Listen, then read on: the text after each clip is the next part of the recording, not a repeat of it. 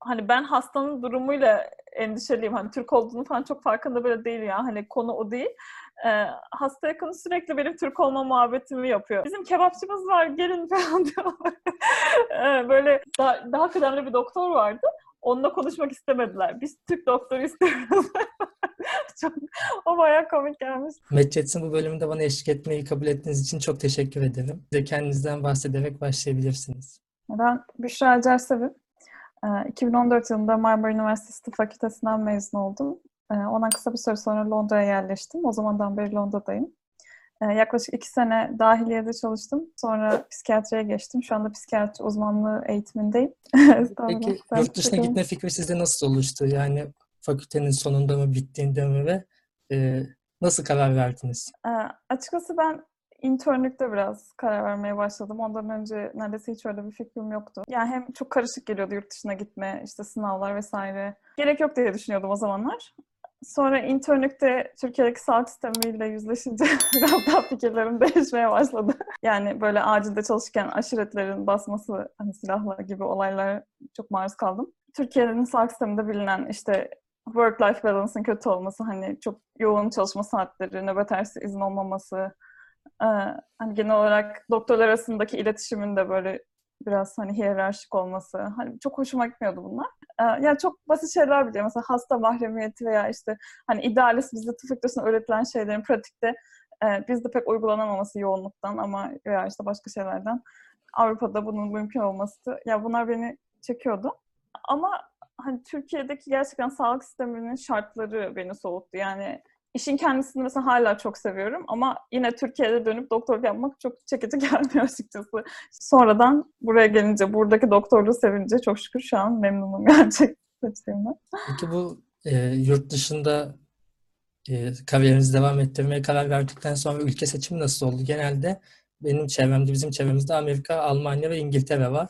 Amerika'yı Hı-hı. biraz daha nadir görüyorum. İngiltere iyice Hı-hı. nadir. Şu an çoğunlukla yani Almanya var benim etrafımda. Hı-hı. Dediğim gibi internlükteyken yavaş yavaş acaba yurt dışına gitsek mi? Bizim de ilk aklımızda Amerika vardı. Ben de hani yurt dışına gidecek deyince ilk aklıma o geliyordu. Arkadaşlardan vardı USMLE falan çalışan. Eşim de işte bilgisayar mühendisi. Onun da Amerika'da iş bulma ihtimali çok zor olmaz gibiydi. Sonra ama biraz da araştırdıkça Amerika'nın detayları çok hoşuma gitmemeye başladı. Daha böyle karmaşık geldi sistemi.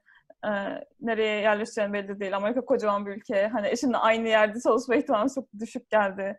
Ee, vize olayları biraz daha zor. İşte yani USMLE daha zor sınavlar falan. Biraz da şans gerçekten. Eşime işte bir iş imkanı oldu İngiltere'de. Hani öyle olunca ilk buraya gelmiş olduk. Ee, ben o sırada zaten internlük sırasında o kadar e, zor bir internlüktü ki yani doktorluktan soğumaya çok yaklaşmıştım. Hangi stajda böyle tak etti abla? Ne, ne alıyordunuz? Ner, neredeydiniz? Hiçbir stajı spesifik olarak şimdi şey yapmak istemiyorum.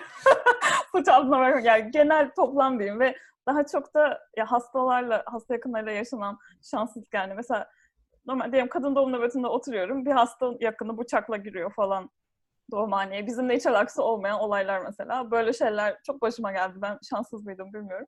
Hani ben, benim konuyla hiç alakam yok ama sırf orada bulunmaktan ötürü hani hayat tehlikeye girdim. İnsanlar ve şey yardım... bekliyor aslında. Evet. İnsanlar şey sanıyor böyle ben e, böyle şeyler olan insanlar ikili ilişkileri kötü iletişimi beceremiyor veya e, asabi tipler olduğunu sanıyor ama aslında bir anda kendinizi o olayın içinde buluyorsunuz gerçekten. Tabii ki.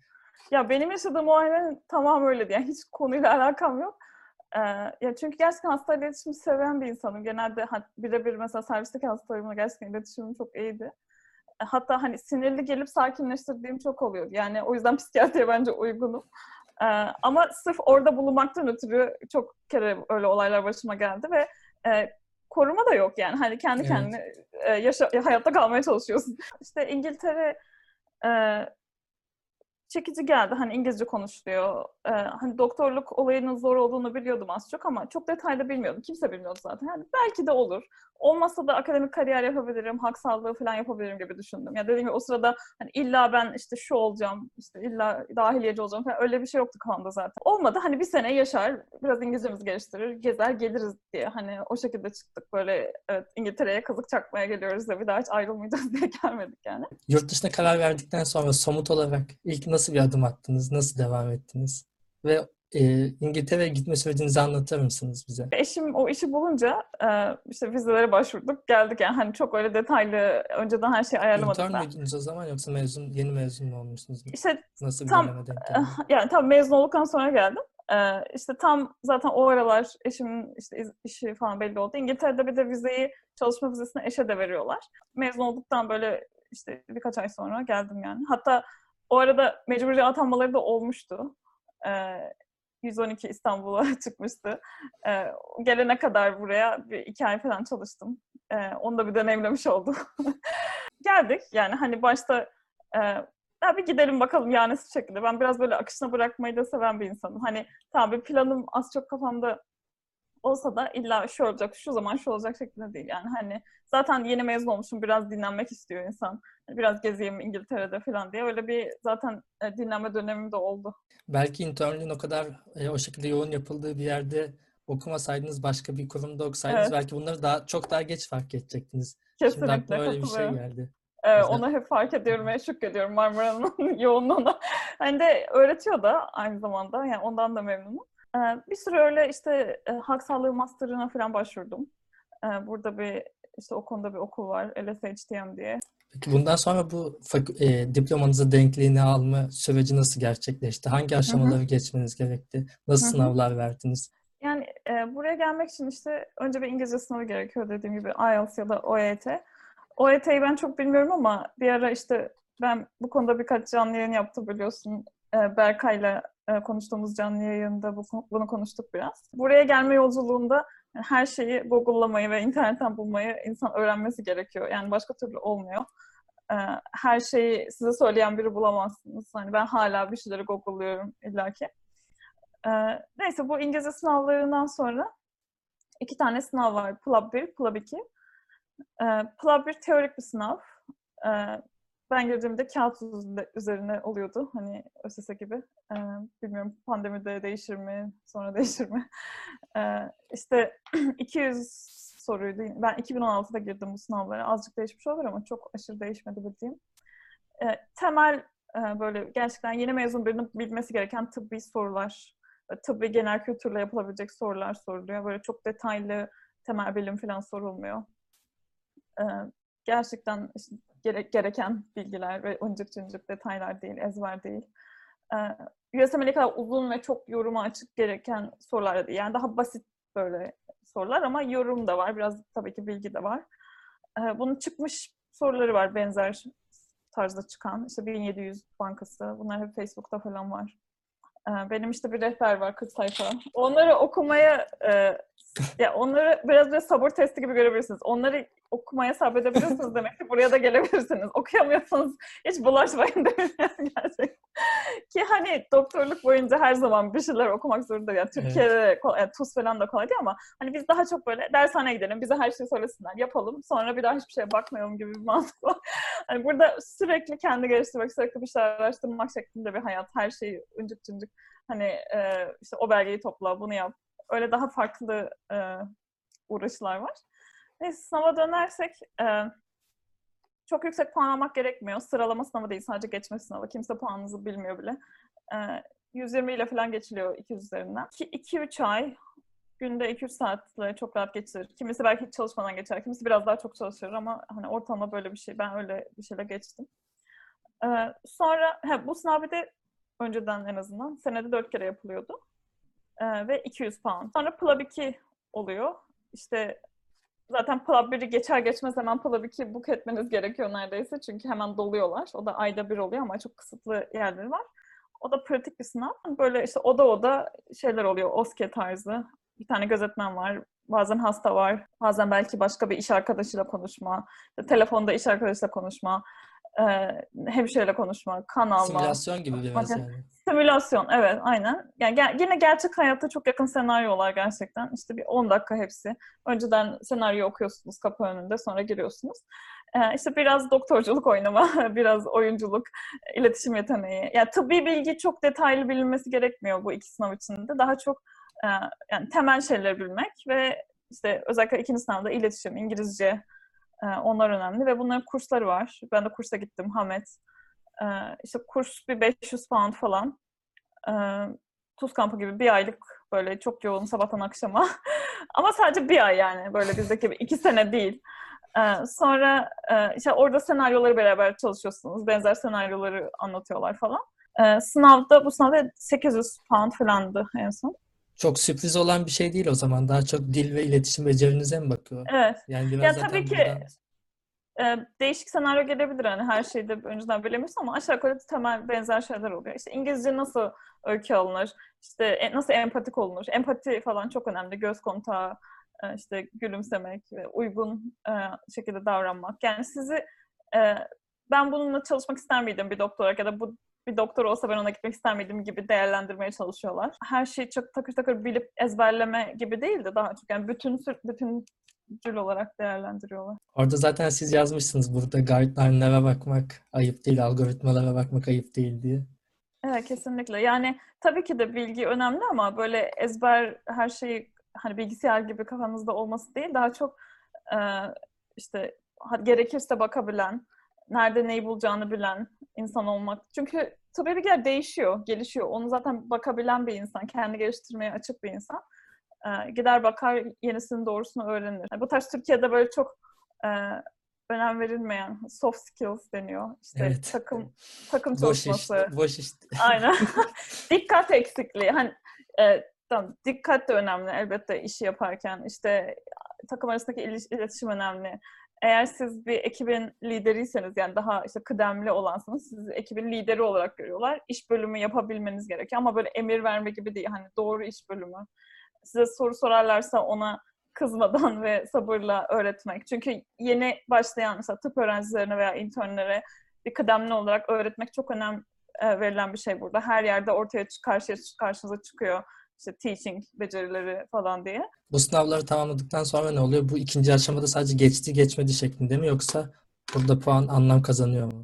Yine geçti geçmedi. E, amaç sadece doktorluk denkliğini almak. Ondan Ee, sonra nasıl bir yol izlediniz abla? Sonra işte bir yine bir kağıt işleri var. Çok da fazla değil ama kimi insan için e, bazen uzun sürebiliyor. İnternlüğü saydırma özellikle biraz karışabiliyor. E, benim 3 ay falan sürdü. Bu Tabipler Birliği'nden belgeler falan biraz gecikmişti. E, onun dışında işte internlük saydırma ve Tabipler Birliği dışında çok önemli bir şey. İşte diploma falan oluyor.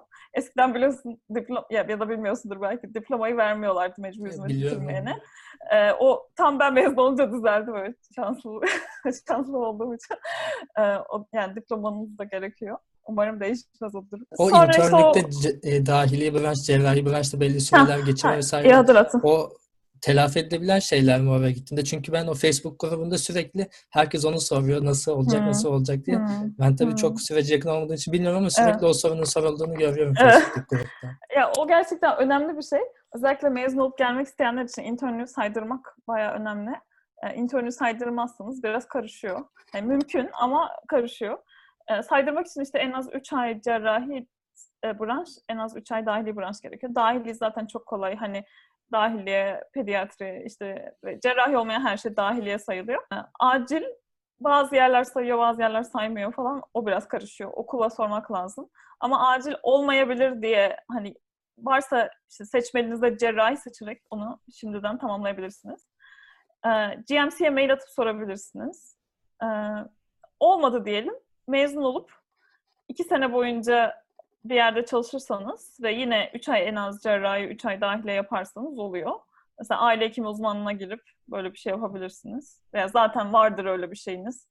Ee, ya bir yol bulunur ama işte internlüğü böyle dümdüz saydırmayınca birazcık karışıyor işler. Uğraşmanız, kendi kişisel durumunuzu işte birilerine sormanız falan gerekebilir. Peki ne yaptınız? Plevik'ten sonra nasıl bir yol izlediniz? Sonraki aşamalar neler?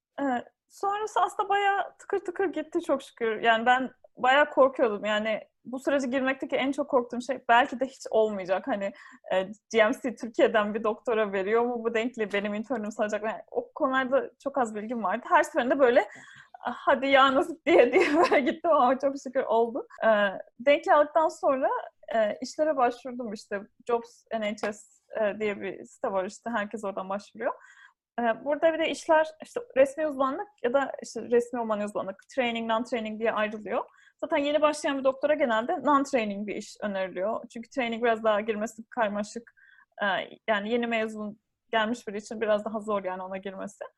E, benim öyle bir acelem yoktu zaten hangi training'e gireceğimden de emin değildim. Bir de şöyle bir şey var burada. Burada tıp fakültesi 5 sene. Sonra F1 ve F2 diye iki sene internlük yapıyorlar. Yani Foundation Year 1, Foundation Year 2 şeklinde.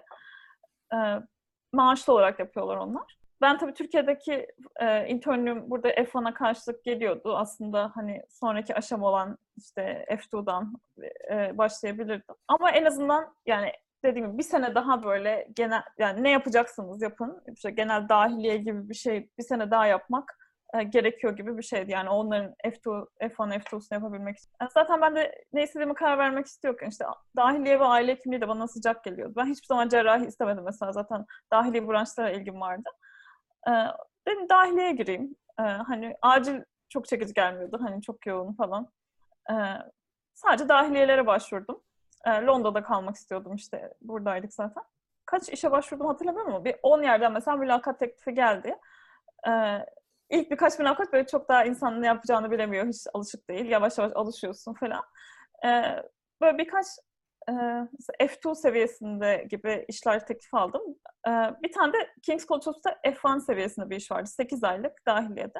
Dedim ya yeni gelmişim hani alışmam lazım. F1 ve King's College daha ilgimi çekti. E, o işi kabul ettim. Abla bu Londra'daki bu e, işler biraz yani e, talebin fazla olduğu ve e, spotun az olduğu işler gibi geliyor bilmediğim için bana. Yani Ya o şanslı mıydınız yoksa de- nasıl oldu? Onu, orasını biraz Ben- merak ediyorum. Evet. Yani tabii insan yüzde yüz bilemiyor. Hani ben kimlerle yarışıyordum, kaç kişiyle yarıştım, onlar nasıl insanlar. Yani yüzde yüz bilemiyorum ama e, sonuçta dediğim gibi ya ben sadece Londra'ya başvurdum. E, böyle çok yüzlerce de işe başvurmadım. Yani hatırladığım kadarıyla 50'den fazla işe başvurduğumu sanmıyorum. Ve bir ay içinde 10 tane yerden mülakat teklifi geldi. Yani demek ki bayağı yüksek bir oranda mülakat teklifi geliyor. Ama o döneme de değişiyor. Bazen bazılarına daha çok iş oluyor, bazılarına daha az. Hani bu biraz dönemsel olarak değişiyor. Galiba pandemide biraz karıştı işler ama çoğunlukla özellikle Brexit'ten sonra Avrupalı doktorlar da fazla gelmeyince hani bayağı iş imkanı var. Yani hadi bir ay olmadı iki ay, olmadı üç ayda bence Londra'da çoğu insan iş bulur. Ki ben yeni mezun ve deneyimsiz olmama rağmen bulduysam yani çok öyle aşırı bir e, hani CV'mde parlak bir şey de yoktu yani. Normal klasik mezun olmuşum Türkiye'den gelmişim. Hani böyle onlarca araştırma şurada burada bir şeyler falan yoktu yani hani. E, ben bulduysam birçok insan bulur gibi düşünüyorum ama tabii mülakat belki sevmiş olabilirler. Hani mülakatta da e, hani hiç hatasız falan olduğunu düşünmüyorum. Yine illaki e, ne bileyim hatalarım olmuştur. Klinik soru falan da soruyorlar. Bir tane hoca oluyor genelde. E, işte bir saat falan sürüyor. Önce bir işte kendi bir anlat diyorlar CV. Zaten bu konuda böyle sorular hep var yine internette. Hatta mülakata hazırlama rehberleri falan var. E, böyle kitaplar falan var. Hani ben öyle kitaplar falan okumadım ama az çok hangi sorular sorabileceklerini okumuştum. Zaten hep aynısı oluyor gerçekten değil mi? O 10 tane mülakat çok benziyordu birbirlerine yani. Hepsi bambaşka yerlerde olmasına rağmen standart şeyler var. Ee, sonra işte genel olarak e, belki hani o işe spesifik şeyler sorabilirler. Genelde o işle alakalı bir klinik senaryo, acil bir durum klinik senaryosu soruyorlar. O bile yani benziyor. İşte mesela pulmoner emboli çok sık soruluyor. İşte e, GI kanaması çok sık soruluyor. Çünkü hani acil şeyi müdahale etmeni e, bekliyor. Ama acil olmayan şey zaten hoca sana yardımcı olacak. E, acil olmayan şeyi çok iyi gerekmiyor. Sonra işte audit nedir falan öyle şeyler soruyorlar. Çok popüler bir soru. Bazen ekstra işte kendinden biraz başka bahset, işte hobilerin falan diye sorabilirler. Çok da öyle zor bir mülakatlar değil yani. Alışıyorsunuz bir süre sonra. Sonra işte ben King's College'a öyle başladım e, dahiliyede. İlk başta tabii ki bir adaptasyon süreci oluyor. Bir 2-3 ay zorlanıyor insan. Yani çok normal. Ve zaten gurbetçiliğin ilk böyle 1-2 senesi alışmayla geçiyor diyebilirim. Hani ve ilk başta belki e, hani zorlukla beraber 3-4 ay bir balayı dönemi yani her şeyin çok güzel gelmesi de olabiliyor. E, özellikle işte evler, parklar falan. Ama hani o o da geçince işte e, zorlukları e, belki insanın hayatı düzene oturana kadar bazı insana çok zor gelebilir yani bu çok e, normal. E, dile alışmak, değişik bir dilde doktorluk yapmak, yabancı olmak, e, işte işe başlayınca terimler, işte sistemler farklı, bir sürü bilmediğiniz şeyler var. insan utanıyor sormaktan. Hani sormak lazım aslında ama e, hani bu tarz zorluklar oluyor. Ama yavaş yavaş alıştık. Yani şu anda mesela memnunum o süreçleri sabırla geçmiş olmaktan. E, özellikle de işte biriyle gelince hani pat diye dönmek dönemiyoruz ki zaten pat diye dönmek kolay bir karar değil. Hani, hani benim için e, şu anda hani güzelleşme aşamasında yani çok. İsterseniz o zaman bu konu King's College'daki işe gelmişken biraz oradan bahseder misiniz? De dahiliye bölümündeydi galiba. Oradaki Tabii. şartlardan, deneyiminizden, çalışma koşullarından biraz da burayla kıyaslarsanız. Şimdi Kings'te şöyleydi o iş. Akut medisin işte acil dahiliye ile beraber bir işte. iki ay acil dahiliye, iki ay normal dahiliye servis şeklindeydi. Zaten genelde burada çömez doktorlara poliklinik yaptırmıyorlar. Hep serviste oluyor. E, polikliniklere genelde hocalar veya da kıdemler yapıyor. Acil dahiliye biraz daha yoğundu. Böyle işte hani sürekli hastalar değişiyor. Daha böyle akut sorunları var tabii. E, hasta mesela acilden yatışı olacak hastanın, dahiliye yatışı olacak hastanın ilk görür, görünmesini yapıyorsunuz. E, hocayla sonra tekrar görülüyor.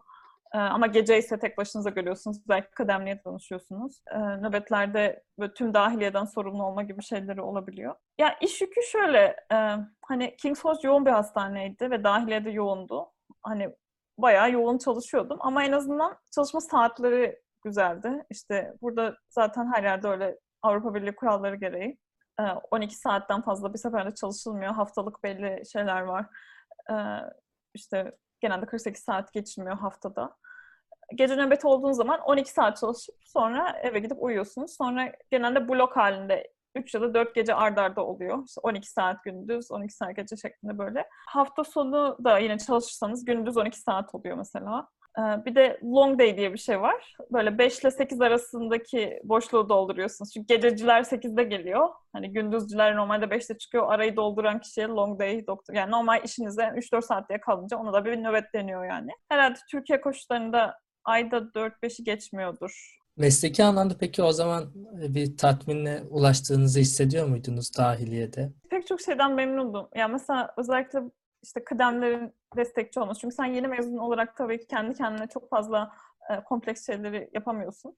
E, emin olamıyorsun. Sürekli hocalarla öğreniyorsun. Yani sürekli hocalar hastaları gördüğü için seninle beraber e, hem hastanın için iyisi oluyor, hem senin için rahat oluyor, hem öğreniyorsun.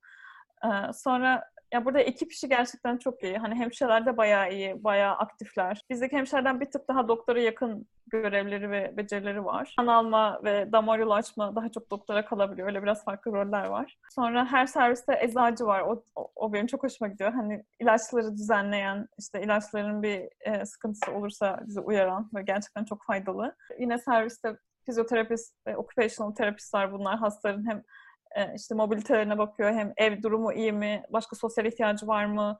İşte bakıcı mı lazım? E, huzur evine mi gidecek falan öyle şeyleri ayarlıyorlar. Ya böyle hastayı tek bir yönden değil, bütüncül olarak bakılıp bütüncül olarak tedavi edildiği için daha sen tatmin oluyorsun. Ya tabii ki hani her şey mükemmel gitmiyor illaki ama en azından sistemler iyi bence genel olarak. Ya burada genel olarak zaten insanlar daha bir sabırlı ve kurallara saygılı. Doktora saygı var. İşte hani doktora şiddet böyle ancak gerçekten çok e, hani ciddi nasıl desem mesela psikiyatrik hastalarda oluyor ciddi hani psikolojik problemleri olan insanlar falan yapabiliyor ama genel olarak hani hem eğitim düzeyi hem genel olarak davranışları e, görgüleri iyi olduğu için toplumda hani trafikte olsun başka banka sırasında olsun insanlar sabırla saygıyla genelde bekliyor zaten. İlla ki hani ağrılı bir insan hani e, nasıl desem bir ters bir söz söyleyebilir ya. Hani her her zaman herkes pamuk gibi sürekli gülüyor gibi bir şey değil ama e, küfretme veya tehdit etme gibi şeyler çok olmuyor. Hasta yakınları e, da yine biraz daha sakin olabiliyor. Türkiye'de kadar aileler işin içinde olmuyor zaten. Hani öyle bir aşiret basması gibi bir şey hayal bile edemiyorum zaten. hani e, en fazla bir tane iki tane akrabası gelirse geliyor. Siz o dönemde e, eşinizle gittiğiniz için belki bir miktar daha rahat hı. ekonomik anlamda ama bu foundation year'da bu şekilde çalışmaya başlayan birisi orada e, yaşamını idame ettirecek derecede bir gelir elde ediyor mu? O süreç nasıl oluyor acaba? Ekonomik şartlar nasıl oluyor bu dönemde? E, ya şöyle F1 olarak başlamak o yüzden biraz zor. Çünkü onun maaşı çok daha düşük. Senelik galiba 23 bindi. Ee, öyle olunca ayda böyle 2000'den birazcık daha az bir maaş geliyor. Hani o maaşla Londra'da bayağı zorlanılır zaten. Ama yine de oda falan kiralayın. Bir şekilde idare edilir de hani çok rahat bir hayat olmaz. Ee, daha diğer SHO rolleri yani F, F1'dan sonraki rollerde ayda 3000 pound falan gibi bir maaş olduğu için ona biraz daha rahat edilir. Yine London'un çok merkezinde süper bir ev olmaz da işte biraz daha kenarında olur. Zaten evler genelde e, küçük oluyor. İşte çoğu insan bir artı birde falan yaşıyor. Ee, ama ya 3000 pound, 3000 TL gibi bir psikoloji yaratmasın yani. Sonuçta evrensel değeri yüksek bir para olduğu için biriktirdiğiniz her para çok değerli bir para aslında. Neye harcadığınıza ve önceliklerinize de bağlı. Şimdi e, hani servis sektörü biraz pahalı. Mesela atıyorum çocuk bakımı falan. Hani çocuğunuz varsa işte bakıcı ayarlamak falan onlar pahalı. Temizlikçi bilmem ne, kuaför öyle şeyler pahalı. Belki dışarıda yemek falan pahalı ama e, mesela atıyorum bilgisayar almak her yerde aynı para. E, poundla kazandığınız zaman hani o, o yüzden çok sıkıntı olmuyor. Yani ilk başta böyle bir e, dip yaşıyor insan illaki yani hani e, Türkiye'deki standartın aynısını sağlamak çok zor birçok insan için. Çok şükür ve baştaki süreçte böyle bir heyecan ve balayı dediğiniz döneme denk geldiği için belki biraz Evet. beraber Evet. olunca tabii e, tanıdığınız insanlarla veya tek değilsiniz. Tekken Hı hı. muhtemelen Tabii. kişiden kişiye değilse de belki daha zor olabilir tabii o süreç. Bilmiyorum. Ya büyük ihtimalle tek daha zor olur. Çünkü zaten başta arkadaşınız yok, başka akrabanız falan da yoksa çok yalnız bir süreç olur. Ee, işte pandemide herkes gördü hani yalnızlık gerçekten kolay değil. Bir de hani Türkiye'ye gidip gelmek o kadar uzak değil, zor değil. O açıdan avantaj. Ama illaki bir zorluk oluyor başta yani o kesin. Sosyal anlamda nasıl bir, bir kültür şoku yaşadınız mı yoksa zaten e, yalnız gitmediğiniz için biraz daha yumuşak mı oldu o süreç? Sizin için nasıl geçti? Şok şeklinde olmadım çünkü hani bilmiyorum insanların kafasında ne var hani İngilizler o kadar da değişik insanlar değil bence. Belki ben mi çok alıştım bilmiyorum. Farklı şeyler var ama daha çok iyi anlamda farklı şeyler var. Yani böyle kötü anlamda farklı şey daha az bence. Ee, hani o yüzden de o şok değil mutluluk sebebi oluyor. Hani insanların daha saygılı olması. Aa nasıl da oldu, nasıl da yer verdi bana falan gibi şeyler oluyor. Peki bu Kings'teki işinle ilgili başka söyleyeceğiniz bir şey yoksa şunu merak ediyorum. Oradaki e, dahiliyede geçirdiğiniz süre boyunca e, tıbbi bilgi anlamında veya pratik e, anlamında bir eksiklik veya yetersizlik veya iyi anlamda bir şey hissettiniz mi Marmara'daki eğitiminizden sonra? İnternlükte bayağı e, güzeldi bence hani yoğun çalışmamız. Hani çömez asistan gibi işte hem nöbet tutuyorduk hem pek çok iş yapıyorduk. E, zaten burada yani ben bir de F1 seviyesine başladığım için tıbbi bilgi neredeyse hiç beklemiyorlar. Yani temel yapman gereken şey e, hani genel bir tıbbi e, çok temel şeyleri biliyor olman. E, mesela işte dediğim gibi acil belki durumlar. Zaten burada yeni mezun bir F1 olarak hani çok kompleks şeyleri bilmeni beklemiyor. Temel şeyleri bilmeni bekliyorlar. Bilse de onu kullandırtmıyorlar. Yani hani esas kararları sonuçta deneyimsiz olduğunu biliyorlar. Yani bilgi yetmiyor. Onu uygulamak farklı bir şey. Deneyim farklı bir şey. Hani o hastayı e, tanısını koymak, hani pratikte onu nasıl uygulayacağını bilmek, o hastanede işler nasıl dönüyor. Bunları bilmeni beklemedikleri için hocalar zaten kararları veriyor. Hoca hastaları görüyor. Ee, sana daha böyle basit hastaları veriyorlar başlarda. İşte daha işleri yapıyorsun. İşte şunu şuna e, hani hastayı refer et, işte kanları al, e, işleri takip et. Bu süreçte teorik eğitim de alıyor musunuz konferans, seminer şeklinde? E, genelde haftada bir e, bütün hani buradaki trainee'lerin işte birkaç saat evle teorik eğitimi oluyor. E, ben hani resmi training'de olmasam da benim de katılmama izin veriyorlardı. Onun dışında da ekstra böyle işte zorunlu mesela online modüller falan var. İşte yine kendi kendine öğrenebileceğin şeyler. Ee, zaten hani hasta üzerinde eğitim, pratik eğitim oluyor. Ee, bir de zaten belli sınavlar var burada uzmanlık eğitim boyunca. Hani o sınavlara çalışmak için de mecburen insan e, bilgisini tazelemiş oluyor. Abla isterseniz o zaman biraz bu e, uzmanlıktaki yer bulma sürecinizden bahsedelim. Psikiyatriye nasıl karar verdiniz bu dahiliyedeki Evet. e, işin ardından? Biraz e, has evet. o dahiliye branşlardan biraz daha uzaklaşmak istediniz? Evet.